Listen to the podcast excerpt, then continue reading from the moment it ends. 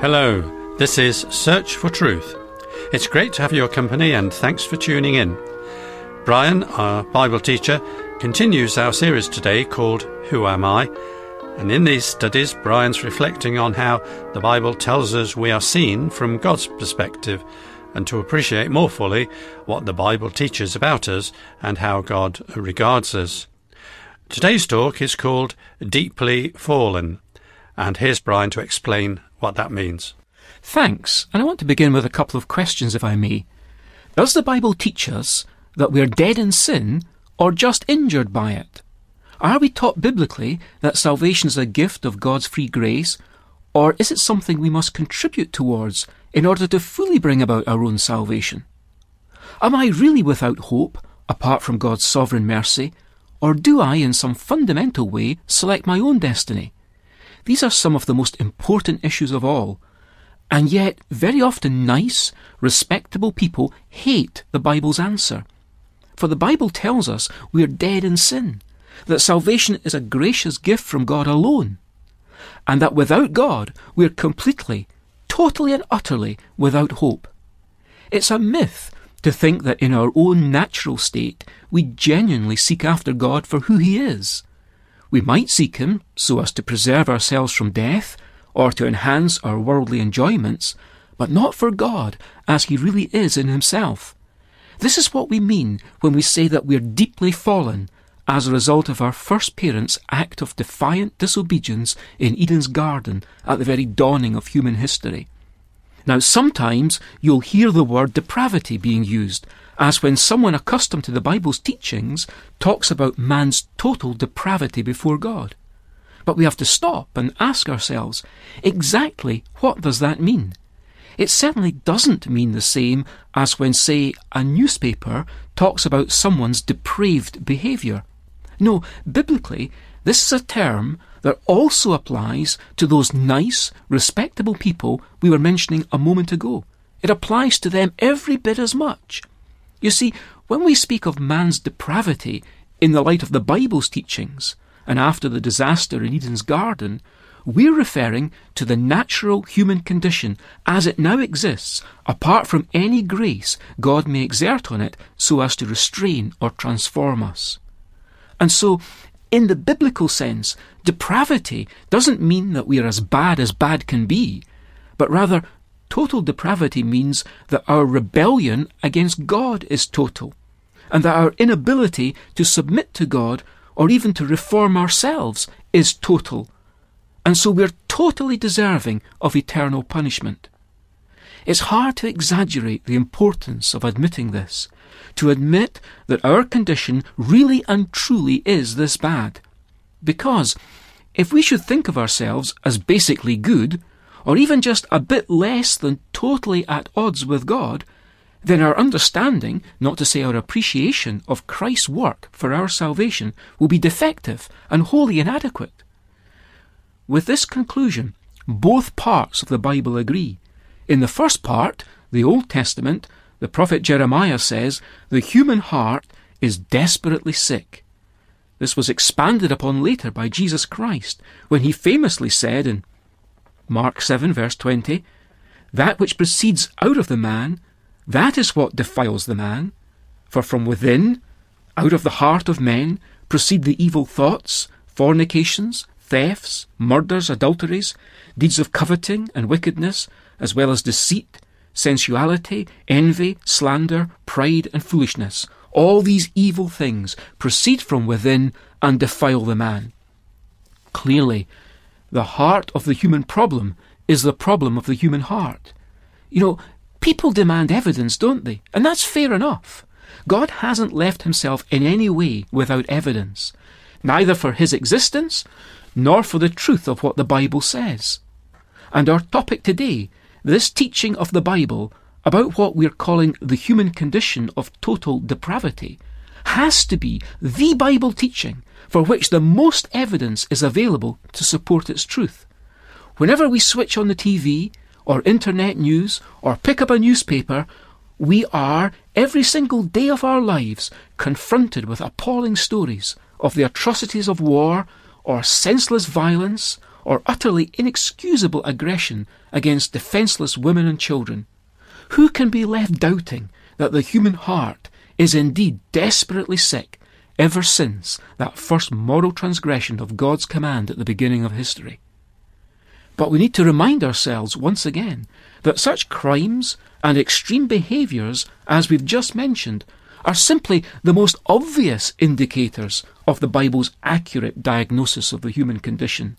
Even the heroes and the celebrated lives are afflicted with the same condition. Although they haven't run to the same excesses, they are still nevertheless guilty of the Bible's charge of depravity. Oh, I realize that might seem strange to you. It might seem unreasonable or even incredulous. But let me clarify that's what I am saying because that's plainly what the Bible teaches. Let me, however, try to explain it. Once a preacher was being challenged by a man who was indignantly asking, When is God going to do something about all the evil in this world? Eventually, the preacher turned the question back on him and inquired of him if he was equally anxious to deal with the evil that existed in his own heart. On this occasion, that did seem to silence that particular would be critic of God. But let me add two things. First, God's reasons, as shared in the Bible, for not intervening in the state of the world are totally different from any human reluctance to acknowledge and tackle personal issues. And secondly, some people do seem, for a while at least, to be oblivious to the state of their own heart, especially if they see themselves as helpful, decent living people who try not to harm anyone. This phenomenon is perhaps best illustrated. Orwell describes a wasp that was sucking jam on his plate, and so he cut it in half. The wasp paid no attention, merely went on with its meal, while a tiny stream of jam trickled out of its severed esophagus. Only when it tried to fly away did it grasp the dreadful thing that had happened to it. That wasp and people without Christ have a lot in common. Severed from their souls, but still greedy and unaware, people continue to consume life's sweetness. Only when it's time to fly away might they grasp their dreadful condition. For example, on the night in which the Titanic went down, Major Peuchen left $200,000 worth of stocks and bonds in his cabin and collected three oranges instead. He realized they would be more useful to him then. But some, even with their last breath, are oblivious to their state. P.T. Barnum, the circus magnate, on his deathbed asked, How are the circus receipts today? The Apostle Paul describes in Ephesians chapter 4 people like that as being of a futile mind. In other words, their lives are devoid of God's purpose. He next writes about their darkened understanding, in the sense that they are without God's revelation to guide them. He then continues to paint his picture of the human condition, the condition of human depravity, by saying that they have hardened hearts, meaning they are insensitive to God and his ways. Finally, he mentions impure greed and deceitful lusts, to indicate how people without God live for self gratification in some form or other. But this condition is so serious that it's not only in Ephesians chapter 4 that Paul sketches it for us, but also in Titus chapter 3, verse 3. Here he says, For we ourselves were also once foolish, disobedient, deceived, serving various lusts and pleasures, living in malice and envy, hateful, and hating one another. Together, these phrases or fragments plumb the depths of our fallen nature and of our depravity before God. Let's just focus on that last couplet that we mentioned, on the hateful and hating. You see, how we react to one another is a reflection of our attitude to God Himself, which may not be so clearly expressed. Maybe you think that's going a bit too far.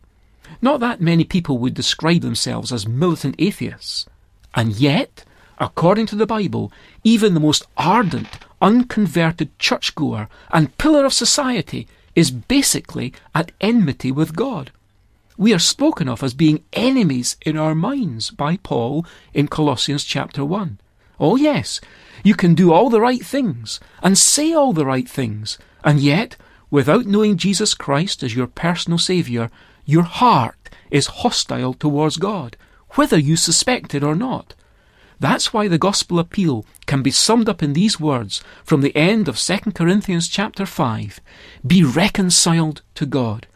We are so deeply fallen that only a total recreation by God will do. The story is told of Joe and Bill.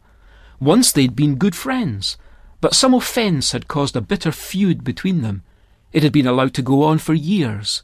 Now Joe was on his deathbed. He sent for Bill and told him he'd forgive all the insults he'd received if Bill would do the same. So things were settled. Eventually Bill stood up to go. He got to the door before Joe called out, But remember, the deal's all off if I should recover.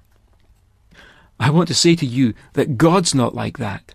God's offer to us is not yes and no. How can we be sure of that? Because a death has taken place to bring about reconciliation, the death of Jesus Christ, God's Son. Listen again to the words of Romans chapter 5 and verse 10. When we were enemies, we were reconciled to God through the death of his Son. God was in Christ, reconciling the world to himself. I was in blindness away from the Lord, knowing no gladness, living in sadness, until the light of his wonderful word flooded my sinful soul, making me whole. I'm happy in my Savior, in my Savior, happy in my Savior, yes, I'm happy in my Savior, in my Savior, in my blessed Savior. Trusting the Lord, my sorrow is gone. Happy I follow on. May I ask, uh, have you been reconciled to God? You know, it's vitally important that every one of us receives God's forgiveness. So if you're not sure, please seek assurance as a matter of urgency. The booklet, which is a transcript of this whole series of talks, is available free of charge. If you'd like one or more for group study or to pass on to a friend, make sure to let us have your postal address and ask for the title, Who Am I? Now, if you miss any addresses at the end of the programme, at the close, then you'll find them listed inside the back cover of this booklet, so it's useful if only for that. But there are also back issues of other titles which you might like to download via the internet or order through Amazon. Those are the addresses I was talking about, and I'll tell you how to do this in a moment. But first, here's our postal and email address. Search for Truth, Church of God, Downing Drive, Leicester, LE5, 6LN, United Kingdom. Search for Truth, P.O. Box 37, Surulere, Lagos State, Nigeria. And now here's our email address sft at churchesofgod.info. As I've said, you can download audio versions of some past programs on your computer. You go to the address www.searchfortruth.org.uk. This is our church website where you can also access additional helpful material. And some titles of Search for Truth booklets are also available at Amazon. Go to amazon.co.uk forward slash Kindle ebooks and type Search for Truth series into the search box. And there you'll find a growing list of transcript books from previous programs. Uh, once again, thanks for being with us today. We do appreciate your interest in these studies. And next week we have talk number three in this series.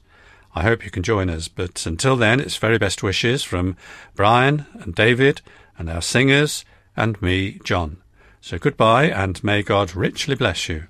He is preparing a mansion all fair, free from all sorrow, some glad tomorrow. I'll join the loved ones awaiting up there, throughout eternity with them to be. I'm happy in my Savior, in my Savior, happy in my Savior, yourself, happy in my Savior, in my Savior, my blessed Savior. Trusting the Lord, my sorrow is gone. Happy